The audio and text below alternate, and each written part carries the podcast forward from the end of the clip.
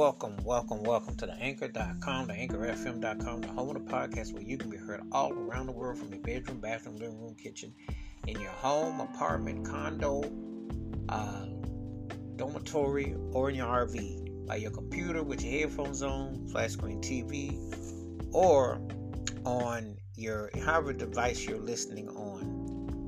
Thank you, appreciate you, glad you're listening. If you're outside in the elements in the rain, sleet, snow, or at the bus stop, curbside service, drive-thru, or in the parking lot with a mask on, moped, hummingbird, however you are out and about listening, thank you and welcome. This episode, I'm going to talk about a song from a very important album from the seventies, which sold a lot of records, and it was about a breakup, but it was a trip-out song, because when you listen to the groove and the chords, it had this coldness and this vibe to it. It almost sounds real acoustic, but that bass was so lethal. I mean, it's like, wow.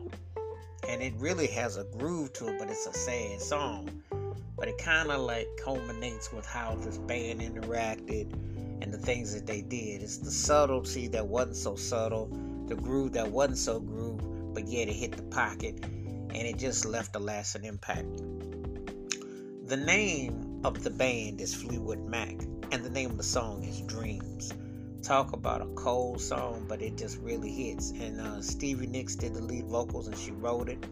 And it's a real earthy type of cut, because it's like one of them songs that just kind of, you know, it doesn't seem like it's going to have that kick and bass, but it just grooves, and then it has that melodic, that like that country laid back in the bushes and the corns and the farm field, but yet it just kind of sticks to you, you know. And um That's a lot, you know, that says a lot about how they did their music and production. But Rumors was a breakup album. Uh, members broke up, divorced, et cetera, this and that and the other. And I tell you, that produced some of the best music back in the day. People having fr- friction and tension, but the creative juices were just flowing. Just really, um, you know, just one of them things that you just can't help, and you, and you just gravitate towards. And this album definitely... Um, it's one of those records that has stood the test of time. But when you hear Dreams, it has a real stunning and convincing an element about it, and the way she sings that harmony and that chorus and everything just really is just really tight, melodic. So it goes into different directions where you think it's gonna, you know, you're not anticipating that bass to ride that hard, especially the way she's singing and, you know, the elements. But it's a tight song.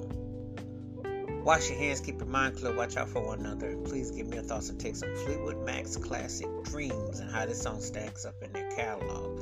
And this is a strong song. Keep it funky, keep on the one. If you've not heard Fleetwood Mac's Dreams, please do. Let me know your thoughts and your takes. It's a classic song. Please be safe, be careful. Until next time we catch you, I'm out.